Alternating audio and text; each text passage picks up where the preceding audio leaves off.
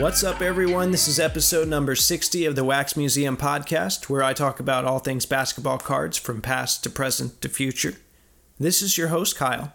And as always, you guys can find me throughout the week on social media. My Instagram is at Wax Museum Podcast.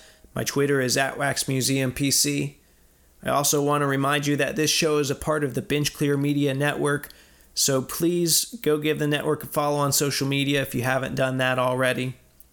Okay, uh, so before I get to the main feature today, which is a really interesting conversation with a former employee of both Upper Deck and Panini, I want to run you through the last week of the hobby as quickly as I can. Um, last Thursday, pretty much right after I published episode 59, top high school recruit Jalen Green announced that he's going to forego college and jump right into the NBA's new professional pathway program. The next day, another top prospect named Isaiah Todd announced that he plans to do the same. Now, technically, I think this program is considered part of the G League, but when you look at the logistics of it, it functions more like an academy. Either way, though, I love it because the NBA is working aggressively to try and offer top prospects a viable alternative to college or playing somewhere else like Australia. And the two main hurdles that they faced in the past revolved around the financial side of things and then also the wear and tear of the G League experience for an 18 year old. Well, this new format addresses both of those concerns. Now, I can't talk about this without talking about the cardboard possibilities really quick. And who knows what the release calendar is going to look like after all of the COVID stuff but if there was ever a year to try this next idea, I think next year would be it. The draft class doesn't look all that great. So I would love to see Panini take their Prism draft set and turn it into a draft picks and prospects set. So even if we don't get official NBA rookies for Jalen and Isaiah until the 2021 season, we could have these pre rookie cards and Prism Draft could function similar to Bowman in baseball. I feel like they would help move the product in what you know could possibly be a down year, although who knows now, nothing's predictable. It's not a perfect idea, but I'd love to see Panini give it a shot. All right, so a couple of days after Jalen and Isaiah made their announcements, we got the first installment, or the first two installments of the documentary The Last Dance. And I really like the format of this thing so far with them moving through the months of the season and also giving background for some of the major players. I know Dennis Rodman is going to be featured in episode three, so I can't wait for that. Uh, we're definitely going to get some bad boy stuff too. Uh, I promise I'll talk more about the documentary in the future, so make sure you stay tuned for that. In the meantime, as um, you probably have seen this, if not, you've been under hiding under a rock. Uh, Bulls cards are going absolutely crazy, especially base cards. And you know, the Bulls tortured my Pacers for a number of years in the 90s. Well, now I would like to formally thank them for funding some nice PC cards for me in the last week, including an Austin Croshere Super Rave and a Victor Oladipo Optic Gold. I would much rather have those than some of the Bulls cards that I got rid of. So thank you, Bulls. Okay, um, a day or two after the documentary, we started to see a little bit of the new Mosaic release make its way online. A lot of you have been, you know, really excited about that. You've been waiting for it. Some of you have asked me what's going on with this product. I have been told so many things about this product. First, it was sitting in the warehouse ready to ship. Well, then, you know, people got the stay home orders and it was going to have to stay there. A lot of Panini employees are working remotely. I've also read accounts of Excell reps telling customers that they aren't stocking basketball cards for the foreseeable future. I've read about store managers that said they're only focused on essentials right now. And then to top it all off, it is showing up at some stores in Canada. So, to answer your question, what's going on with it? I can't tell you for sure what's going on. I have no idea because there are so many different things that are happening that seem contradictory to one another. Um, you know, obviously, times with everything right now, times are changing so much, and it looks like that's the case with this as well. However, I haven't seen any reports of any stores stocking this in the United States. That doesn't mean they aren't, it's just I haven't seen it. So it might only be select locations in Canada right now. Um, hopefully, we'll know more in the near future. And finally, before I segue into today's conversation, I'm going to make time for my first sponsor read. Yes, you heard that right. I am excited to bring on an awesome new sponsor this week. A lot of you are already familiar with them because of this year's Optic release. Well, now you can help support the Wax Museum podcast every time you shop for fan gear or collectibles at Fanatics. I mentioned cards, but there's plenty of other stuff there too. I know right now they have those cool NBA Jam shirts that feature uh, current players with the classic old school look. So if you'd like to help the show in this way, you can go to benchclear.us slash fanatics. Once again, that's benchclear.us slash fanatics. Just shop as planned, get a nice discount, and the Bench Clear Media Network gets a small commission as well. It's a win win. Once again, that's benchclear.us slash fanatics. Okay, well, speaking of gear, Today I'm going to play part one of a conversation I recorded with former Upper Deck and Panini employee Tone Stakes. Last week I talked about sourcing some of the memorabilia that goes into our favorite Panini cards. Well, Tone was one of the guys going out and purchasing those jerseys for the company. He also facilitated a number of signings with big names such as Kobe Bryant and Kevin Durant. In part one, we focused more on the memorabilia side and that's what I'm going to play for you today. And then next week, you'll want to tune back in to hear us chat autographs, um, including some of the controversies that I talked about in episode 14. This one was a lot of fun for me, and I hope you enjoy it. All right, so let's start this one off simple. Uh, Tone, I know things are kind of crazy in the world right now. How are you doing? I appreciate you asking, but I, I'm doing well. Me and my family are all uh, uh, quarantined in our house. Uh, we live out in the suburbs outside of Dallas, so got a little bit of space, a little bit of outside room. Uh, we are doing well, all things considering. All right, so let's get it. Let's just dig in today. I mentioned briefly in the intro that you worked for both Upper Deck and Panini. Um, so, can you give us a little bit of background and how you got into the sports card industry? And then can you tell us a little bit more about your specific role at each company? For sure. Yeah. So I, I was working in country music, working for a radio station.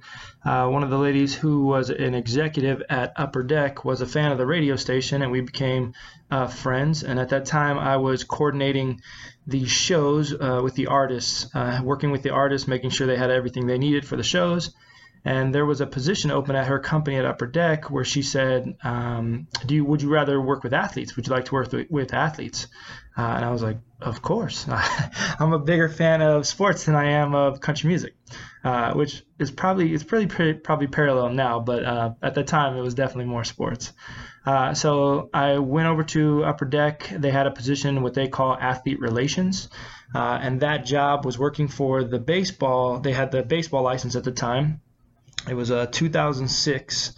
Uh, and I was working over there and handling their baseball uh, signatures. So, uh, helping to coordinate the deals, uh, making sure that when the players agreed to the deals, then uh, coordinating getting them the cards, getting the cards back, talking with the agents, you know, making sure that we handled every part of the athlete getting the cards signed and back to us. Uh, towards the end of my time there at Upper Deck, they made me the basketball brand manager. I was lucky enough to get a promotion there.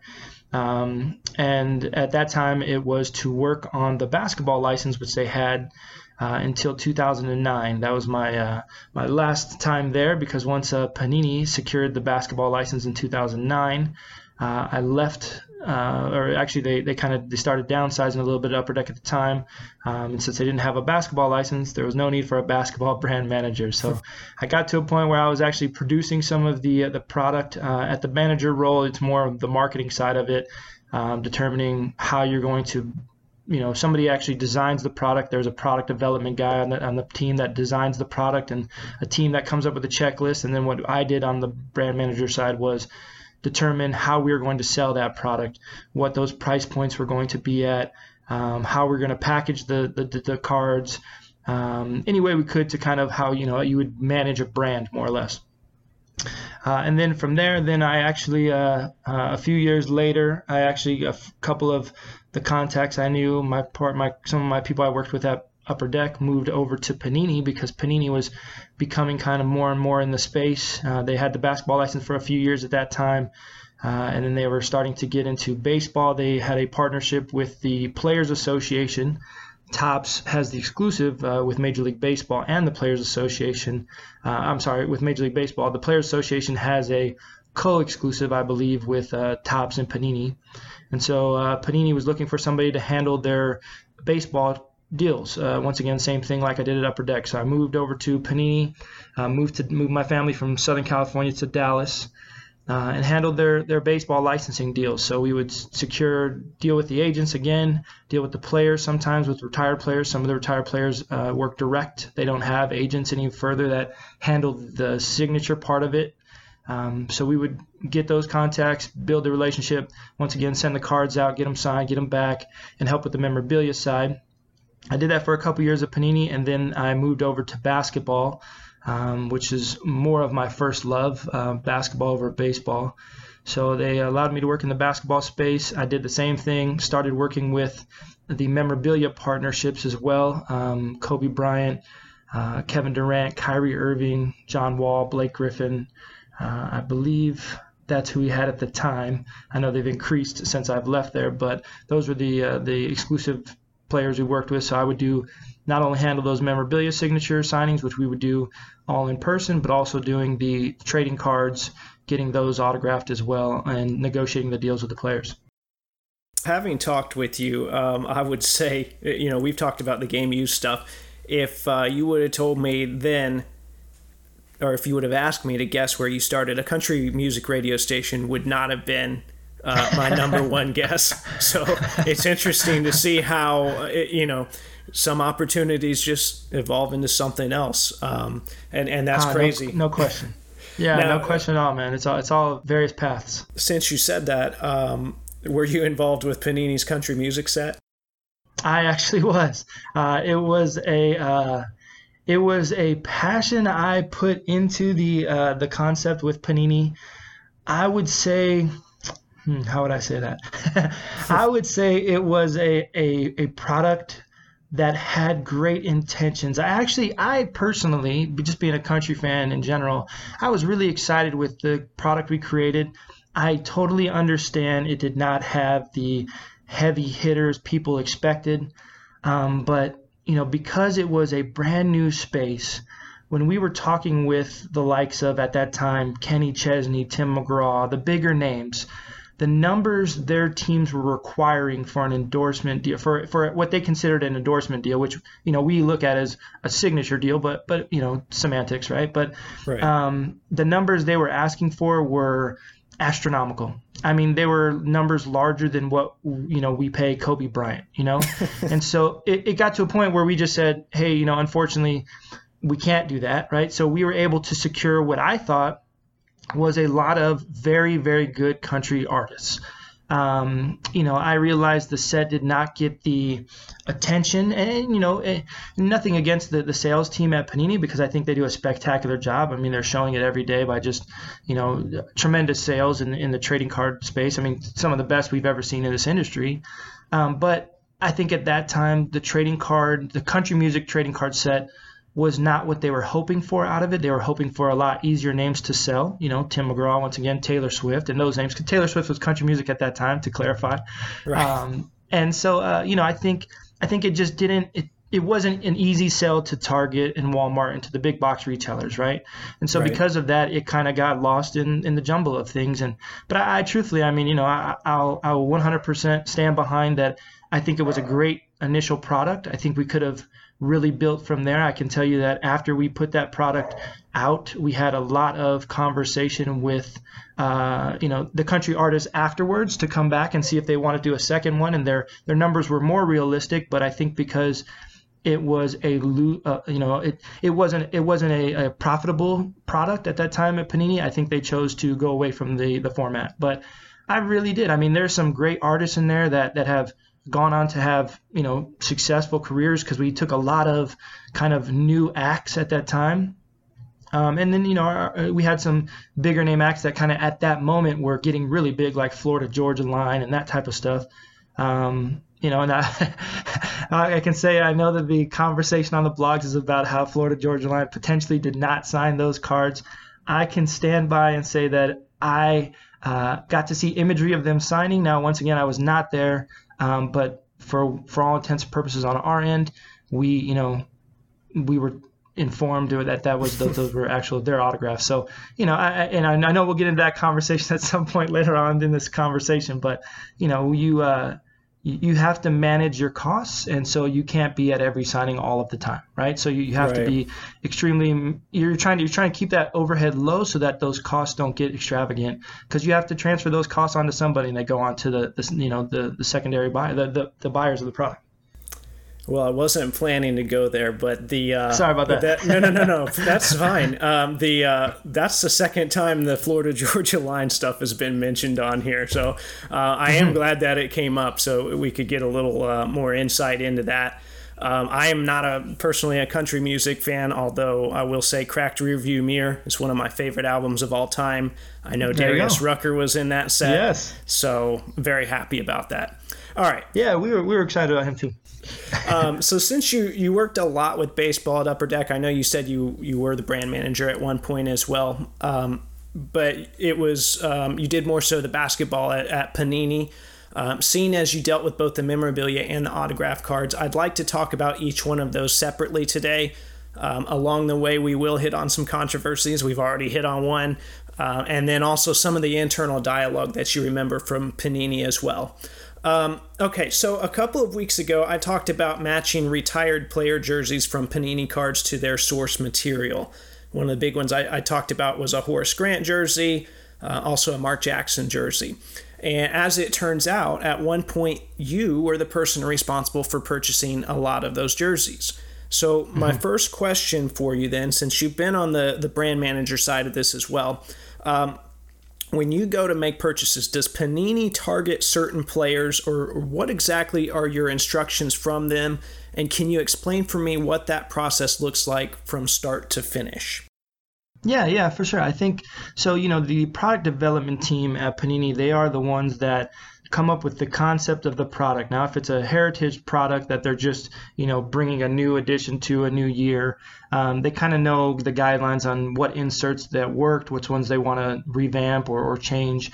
Um, and so once they get that idea together and they say, okay, we're looking for, you know, these 25 type of players, whether that's a handful of retired and current players or if it's mostly a retired player set, they then determine which one of those variations, whether it's you know the inserts down the road that are a have a memorabilia piece, or if it's a strictly memorabilia insert, and then from there they have to determine how many quantities of pieces materials they'll need depending on the size of the cut that the the insert is going to go into the card. So if it's a, you know, three quarters by three quarters or one and a half by one half, whatever those those sizes are, they determine that depending on the cut. And then from there, once again, you know, basic math, right? They figure out, okay, we need 250 of these because this is how many of these inserts are. These are numbered to 99. These ones are numbered to you know 49. These ones are 10. Whatever those quantities are, they piece together. They go through their inventory and then determine if they have enough of that material or if they need to source that material and find it.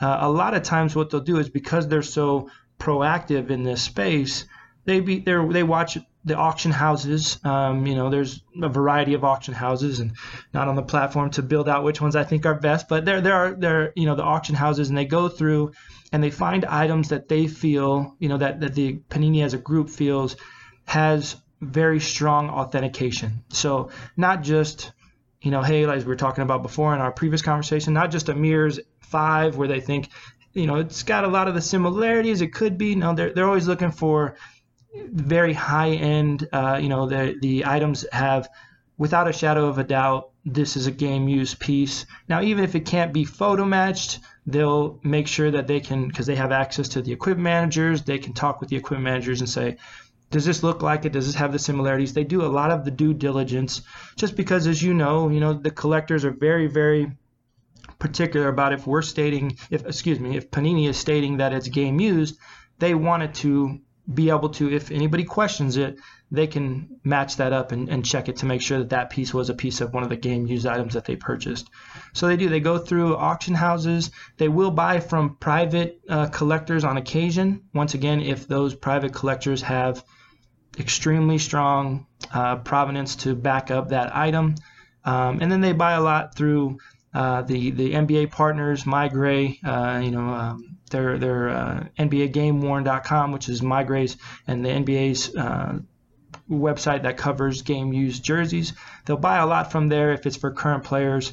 Um, you know, so they, they try to just make sure that they're always going to uh, very authenticate authentic items that don't cause any issues when they're buying game use. So that, that's kind of the process from from start to go.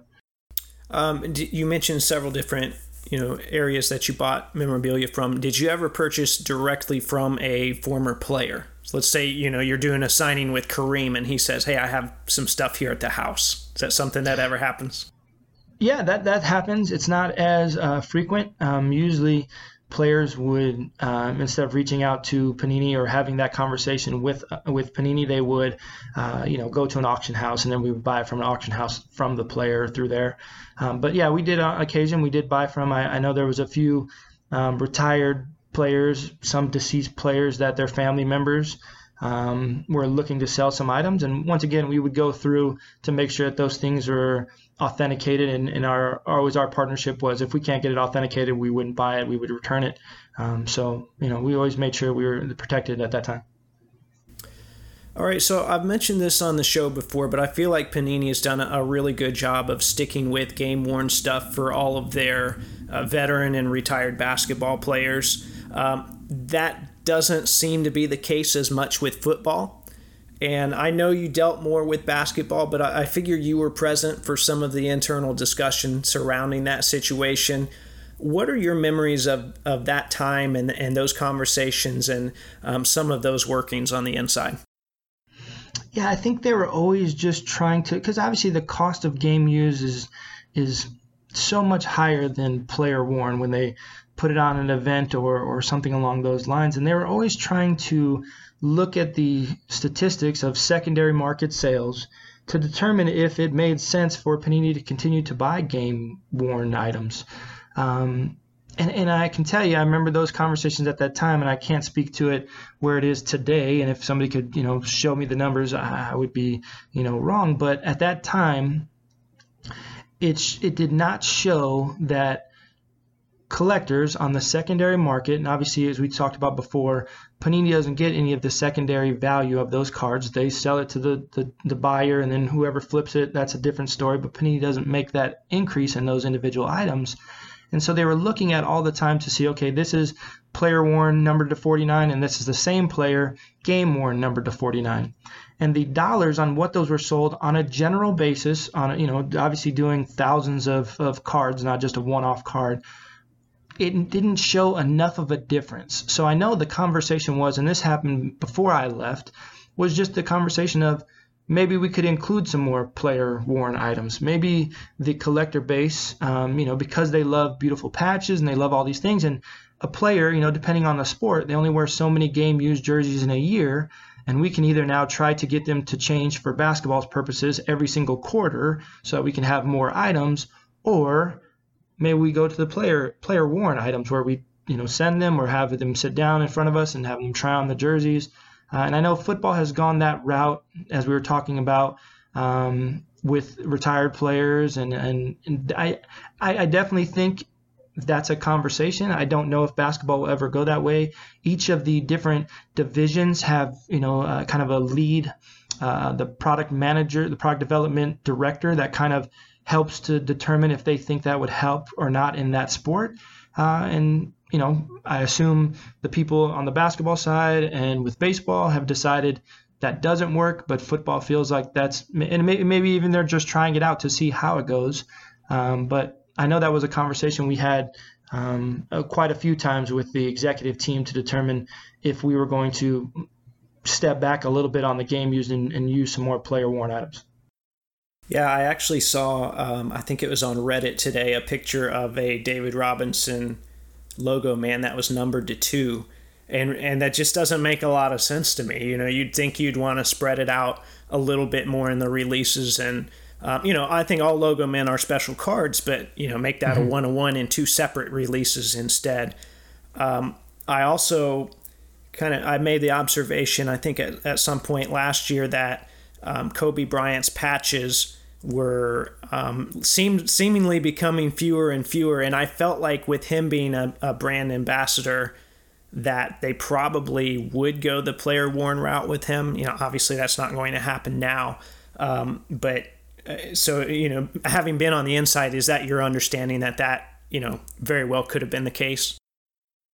I, I think that's always something that's up for conversation, right? I mean, I, I don't know if they've ruled that out completely. I haven't been there in two plus years, but I know that when I was there, that was part of the conversation was just determining once again, did, would the collectors have a bigger issue with it? Was, you know, if if it didn't seem that the collectors were making a strong stance that, hey, I only want a piece of memorabilia in there if it's you know, especially for current players and not not the rookies. If it's current players, it's got to be game worn. It can't be you know event worn or, or, or player worn or anything of that nature. It has to be game worn.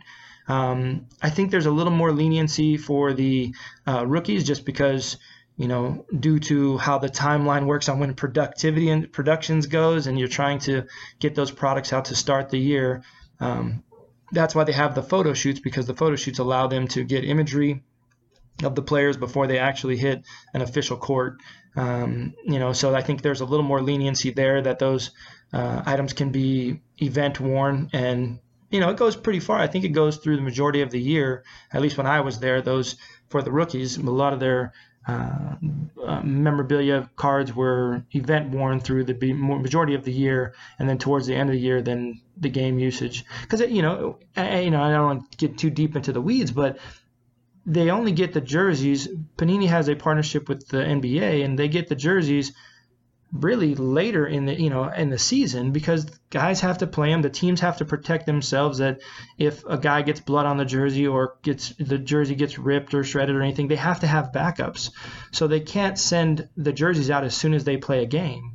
And then they, the league also has partnerships with my partner, MeiGray, to sell some of those early jerseys. So Panini has to be very mindful of when they have jerseys available to utilize game usage, right? So there's a lot of different factors that go into it. It's not just out of laziness or cost by any means. It's trying to be mindful of how their business is done. Right. Um, you mentioned the the rookies and player worn versus game worn. Um, I, I, agree with you there. I think the you know as a consumer, I'm fully, you know, understanding that the rookie stuff is going to be player worn, especially if I want, you know, super premium patches. I get that. Um, so then I that will segue us though into the next question. Did you have anything to do with the um, the photo shoot in those jerseys when you worked at Panini?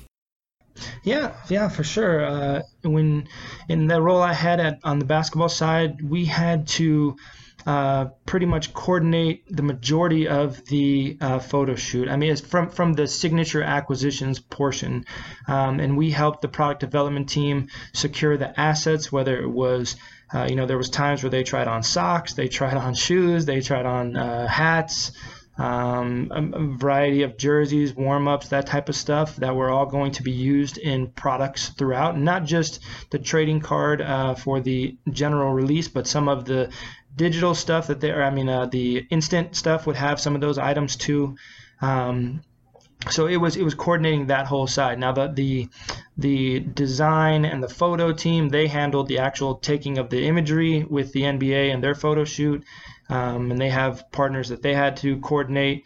Um, but yeah, no, it was it was a it was a three day, if I remember, it's a three day event where you are uh, you're kind of locked in a hotel uh, with the, the the first or the, the incoming draft class, and they're signing a lot, and they're uh, they're doing a lot of trying on of memorabilia um, to create those products. And and truthfully, I, I look at it like what Panini has done with their from their photo shoots and what I can tell you because I was at Upper Decks uh, photo shoots for football um, many years ago, and what it has become now with Panini. I mean, it's it's a totally different space. I mean, it's almost uh, it is a full on event. When it was with with uh, Upper Deck, it was you know it was a, a, a, big event, but it wasn't to the level it is now.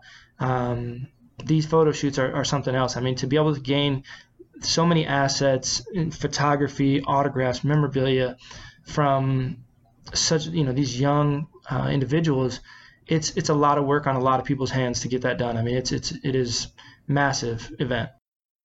Do you have any estimate or any idea how many jerseys a player might wear in those three days? I, I I don't. I know the number has changed over the years, um, and they once again I think the product development team is very mindful of what they are trying to achieve to get products out.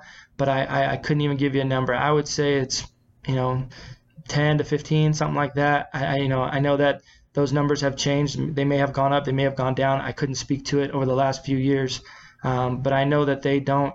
Um, there was a time where the thought process was get as many as we need in case we don't need it anyways. We can throw it on the next guy, right?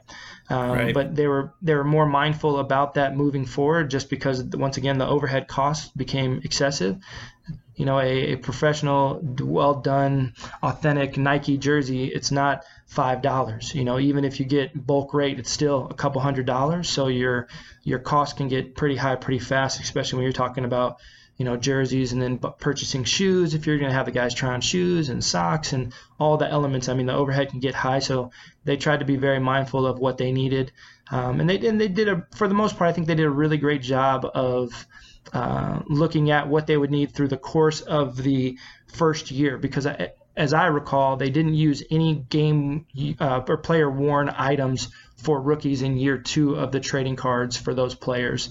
It was just during the rookie year, so they didn't they couldn't do anything with it. So they had to be very mindful that they utilized all of that those assets. So they had to uh, you know choose those numbers wisely of what they had try on. So you're telling me that my Goga Bitadze RPAs later this year might be more special because it could be leftover uh, Ike Anigbogu jerseys then, right?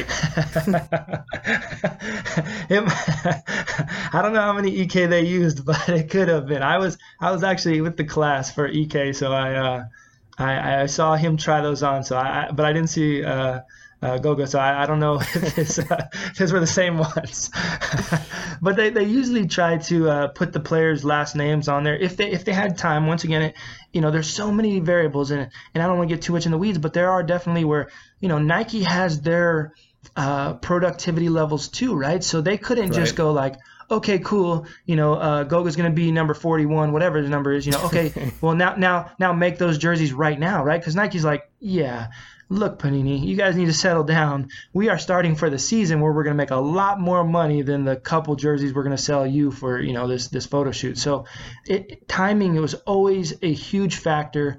Uh, you know, I think Nike did a spectacular job of meeting those uh, deadlines um, for the most part. There were definitely a few years where um, we were trying, the guys were trying on jerseys, and if they don't have their name and number on it, the players instantly go, this isn't my jersey. Why am I wearing this jersey? and, and you know, and the other thing is you can't use those patches because you put, you know, a number zero on a guy who's number 32, and they're like, well, you know, is this that part of the three? Is this that part of the two? And so it became became so many questions. They had to work very closely with Nike and the NBA to get those done in time to uh, to make it work for the photo shoot. So there's a lot of moving parts, and I think, and I will say this, and I don't mean to go on a tangent, but I do think that there are times where the collecting community jumps on something that isn't perfectly right and like, oh, the trading card companies are trying to get over one on us. And I don't always think that's the case. I think a lot of times there are certain limitations due to partnerships that just don't allow um, you know, for it to be exactly perfect like the trading card companies would hope.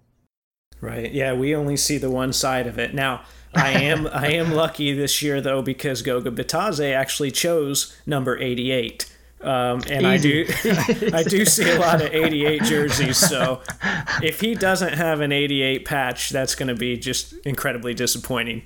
Yeah, um, thank, that's a good shout out to Goga. We appreciate it. Thanks, Goga. Panini appreciates you. yeah. Goga and uh, uh, Bjelica, uh, which at the time I think was with oh, the right. uh, Timberwolves, the only 88s where it actually lines up, right? Mm-hmm. Um, who's now on on the Kings. I I like watching the Kings. I miss basketball, right? Do you miss basketball right now? oh man, so much. I mean, I think it was brilliant for ESPN to you know bring the Last Dance in early um, to just keep those basketball fans because I, I, really think the NBA is doing what it can to try to make something happen. They just have to be extremely mindful of all the implications um, that either canceling a season or delaying a season can cause, right? And I, and I think right. you know I I personally really think about the the kids that are going the excuse me the, the the young men that are going into the draft this year because the reality is I mean those guys were when they were finishing college after March Madness on a normal season, they only had a couple months before everything starts for them, where that they're doing, you know, a lot of the combine stuff, then obviously the draft in June, and so all of there, there's a very small window for them, and it, it's it's beneficial for them because obviously a lot of those kids don't come from a heavy financial background, so it, it, it's a it's a it's a time for them to go okay I've, I've put in my work i've done everything i know things are going to turn up you know a little in a better spot for our family. Now those individuals have a much longer time trying to figure out when that draft is going to happen. So those are the those are the people I think about, right? I mean, obviously right. everybody is affected by, and I and forgive me because I'm just speaking sh- strictly sports here. I know there's a lot of other things happening in the world, and I I don't mean you know to belittle any of that because that's all very very important. But in the space I know, the the incoming draft class, they're in a tough spot this year, you know, and I, I think that that isn't being and maybe it's not the topic of conversation now, but maybe at some point that should be a consideration because they're going to go a longer period of time without financial help. Um, and and I, and I, you know, there's a lot of there's a thousand different things I could talk on that situation, but I do think that that's that's a concern I see because there perhaps is an opening for a lot of less um, less accredited businesses to get in there to try to make quick money off of these players. That's my right. concern. Uh, yeah, we. Uh, I don't think. Well, I can only speak for myself. I, I, I don't think I fully grasp how much this whole situation, so I guess for lack of a better word, right now, is going to affect sports going forward. Um, things are going to sure. get weird. Things are going to get really weird, more so than they are right now. I think. Um, let's wrap up real quick just about uh, patches and provenance. Um, I, I did have one more, um, a, a, big question about, I think it was around 2014. Panini announced that they were going to create a, um, a database with all of the patches. Maybe, I don't know if they specified the RPAs or, or the jumbo patches or what, but they wanted, I think it was the RPAs. I think they wanted to provide another level of provenance to the RPAs. Um, that never happened, and since then we've seen quite a few alterations. Can you tell me what happened with that? Oh man, I, I couldn't speak exactly to that. What I can tell you is that that is an ongoing thing they were working on when I left. Uh, they knew it was important to the collectors. They knew it was important to the provenance of each of these items. Uh, I know that there was uh, they were putting on the back of the patches, if you pull a patch out of a card, they have a number on the back of it that was to be able to match up to show that that piece was uh, authentic and what it was used. And they were hoping to be able to create that to be a public platform. And I, I, truthfully, I don't know if that's a legal thing that they chose not to do, or if they're still in the process. I unfortunately I don't know, but I do know that there was a a time where that was all of those elements were being kept somewhere. All that data was being kept in a system somewhere. I don't know if they were building a system. I mean, once again, that's a that's a very very expensive system. You know, the the common fan will think that you know, oh, it's just an Excel file and it brings up and tells you, you know, here it is. Uh, it's it's actually a very very extensive system, uh, and I, I would imagine it's it's probably one of those pieces that the uh, the software development team that Panini has, they're probably continuing to work on that, trying to figure that out. Is, is my guess. Um, so a lot of people, you know, kind of like what you said, where people say, "Oh, it should be easy," and I'll, I'll admit I'm kind of one of those people, right? Because I've made a website that tracks a lot of the ones that exist, mm-hmm. and um, I think it was um, Drew on Let Me Get That Potograph. He had Panini's current baseball brand manager on, and they basically said we don't have the time to take pictures of the patches before they're packed out because Drew said, "Well, why don't you just put them all on a table and take a picture?" Right now, keep in mind that's us on the other side thinking, you know, this is why can't you just do this, right? Um, yes. I heard that though, and I felt like that they, they just aren't making the time. And I know, you know, I know there are deadlines. I know you got to get stuff back from athletes. Having been there, do you feel like that's an accurate assessment? And I'm not asking you to throw him under the bus necessarily. Oh no, was that was that Ben? I, I Ben, I'm a, I like Ben. Is that Ben? Ben Eckler? I don't I don't remember the name. Oh, interesting. But yeah, no, I um I have seen their warehouse of items and the amount of items they go through for trading cards. Man, it's a lot. It's a lot of stuff. And so I I could understand his statement. Maybe it was taken out of context, and I, obviously I did not hear that podcast, so I don't know uh, how it was stated. But I would think that you know what his thought process was was more along the lines of like, if you've seen the the stuff, the amount of items we cut up and how we go through that process, like it would take a full time staff. It would take a five to ten person staff just to take photos of every single item every time but I, what I know from the acquisition side is when we acquired the items, we would then put them into the system. Every piece would have a specific ID number, and then those ID numbers were what you see on the back of those patches when you pull them out of the cards. Those are the ID numbers to match up to that item. I don't believe there's a photo of that item, you know, and I think at one point the idea was, and I, I, know they were talking about this with shoes, which obviously I would love because of the space I'm in, but they talked about potentially taking an image of the shoe, putting it on the card, and showing, hey, this is this piece from this part of the shoe along those lines. And obviously, that would take a lot of labor intensive work as well. Right. Um, but, but, I know well, there's like there, Donruss and Topps. Topps did it a little bit with basketball, but mm-hmm. Donruss did it with a lot of their uh, football and baseball, I believe. Mm-hmm. Yeah, I know that. I know that's a piece of the process that they were looking at when I was there. Hopefully, they've increased that and made that better. But I, I, know there's definitely an ID for each individual item so that they can match it up to where that item was sourced from. Um, but I don't know uh, if there was a.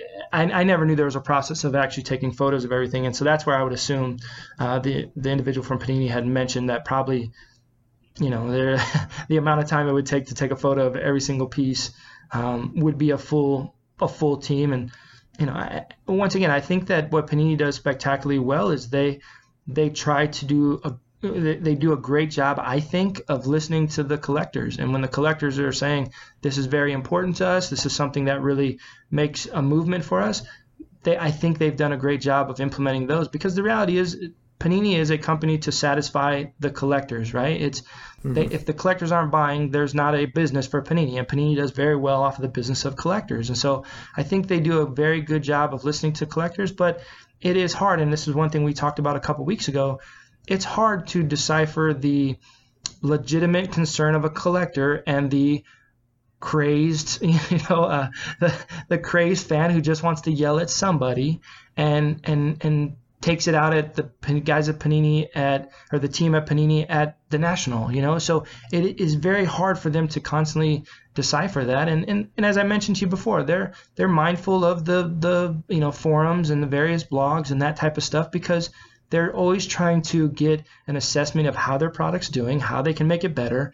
Um, which which I can't say all trading card companies do that. I can say that Panini being there and being in the space around them, they did that. And I, and I, I think for for where uh, you know trading cards are, I think that's very very important.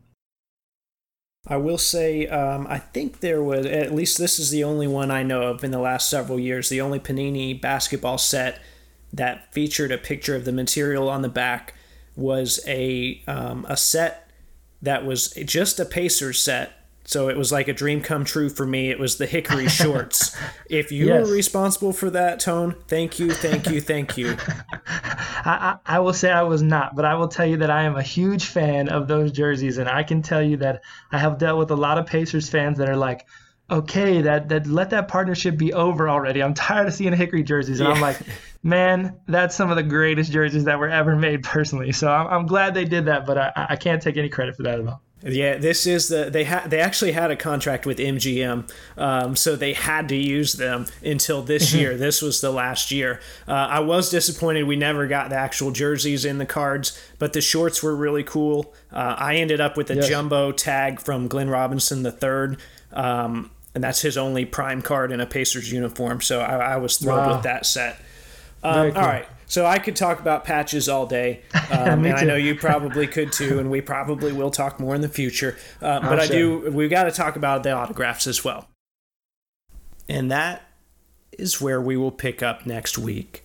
I want to thank Tone for coming on the show and answering all the questions I had for him. He's going to talk about this more at the end of next week's episode, but he started a company that is called Game Used Tone, where he partners with athletes and their agents to sell photo matched game used shoes to both collectors and investors. So if you want to learn more about that, check out his Instagram, which is at Game Used Tone. While you're at it, don't forget to check out my Instagram, which is at Wax Museum Podcast, and my Twitter, which is at Wax Museum PC. In the meantime, if you like the content I'm providing, please subscribe, rate, and review on iTunes, Spotify, or Google Play. Hit up the Podbean site for a link to the merch store. Tag Taco Bell and let them know they can pay me in burritos. And until next time, this is the Wax Museum Podcast.